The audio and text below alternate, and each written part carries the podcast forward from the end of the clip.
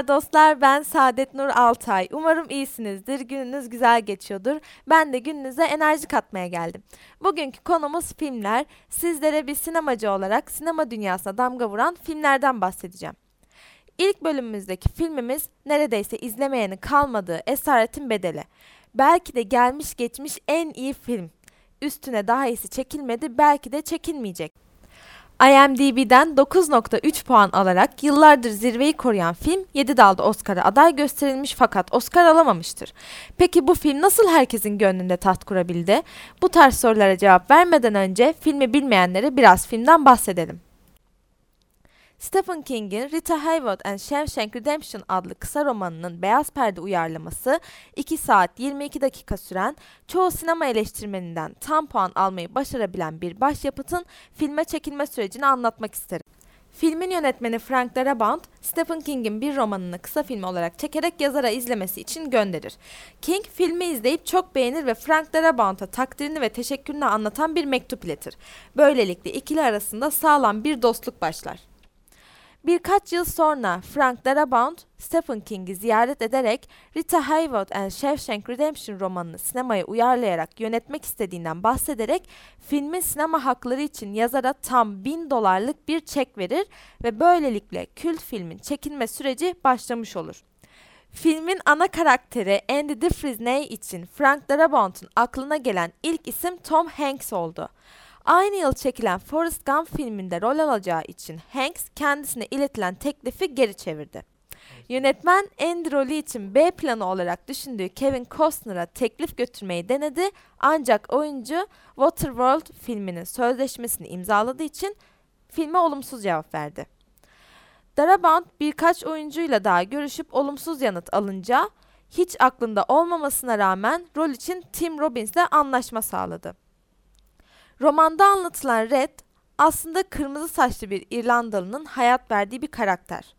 Romanı okuyup karakteri hayal eden Darabont'un aklına tek bir isim gelir, o da Morgan Freeman.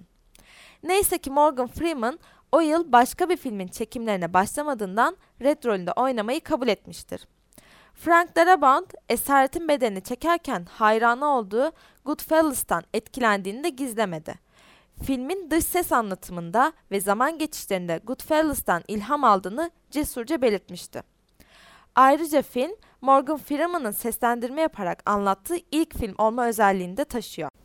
Filmin sahnelerinin büyük bir çoğunluğu gerçek bir hapishane olan ve 1896 yılından 1990 yılına kadar açık olan Ohio State Reformation'da çekildi. Filmde yan rollerde oynayan figüranlar özel olarak eski hükümlülerden seçildi. Filmde kadın oyuncuların çok bulunmaması da dikkat çeken bir diğer özellik. 144 dakikayla nispeten uzun süren filmde yalnızca iki kadının repliği mevcut. Biri, Red'in hapishaneden çıktıktan sonra çalıştığı markette ekstra poşet vermesini isteyen kadın, diğeri ise Andy'nin kaçışından sonra başka bir şeye ihtiyacı olup olmadığını soran kibar banka memuru. Andy'nin karısı filmin başında görülüyor ancak herhangi bir repliğe sahip değil. The Shawshank Redemption filmi 35 milyon dolarlık bir bütçeye mal oldu. Ancak film sinemada 17 milyon dolarlık hasılat elde ederek büyük bir zarar etmiş. Fakat nasıl olduysa vizyondan kalktığında kar etmeye başlamıştır. Filmimizin yönetmeni Frank Darabont 3 kere Oscar'a aday olan önemli bir yönetmendir. Filme kattığı müthiş atmosferle izlemeyi daha akıcı hale getirmiştir. Filmin hikayesine gelecek olursak, film masum olduğunu iddia etmesine rağmen karısını ve sevgilisini öldürdüğü gerekçesiyle Shawshank cezaevinde yaklaşık 20 yılını geçiren bankacı Andy'nin hikayesini anlatır. Andy'nin bulunduğu bu hapishanede her türlü dayak, işkence ve tecavüz gibi durumlar yaşanmasına rağmen Andy hayata olan bağlılığını ve iyimserliğini hiçbir zaman kaybetmemiştir.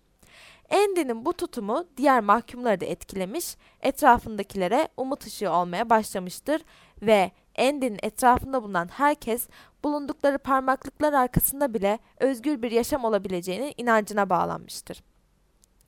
Esaretin bedeli bir bakıma filmin ana teması olarak hizmet eden umudun gücünü gösteriyordu.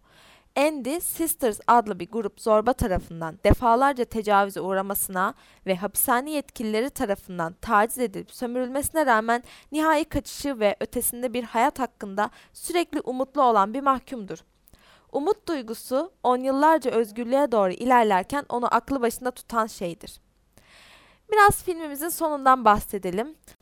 Film yönetmenimizin istemediği bir sonla bitmiş.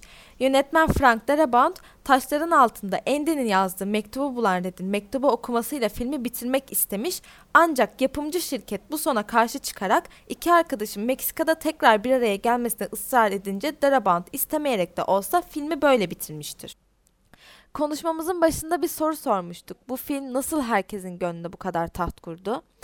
Hikayenin geneline baktığımızda aslında esaretin bedeli konusu noktasında temel olarak insanların dört duvarın çevrelediği bir ortamda baskı altında dahi olsa özgürlük hissini elde edebileceği üzerine kurulan bir filmdir.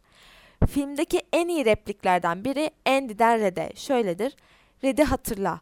Umut iyi bir şeydir. Belki de en iyi şeydir ve hiçbir iyi şey asla ölmez.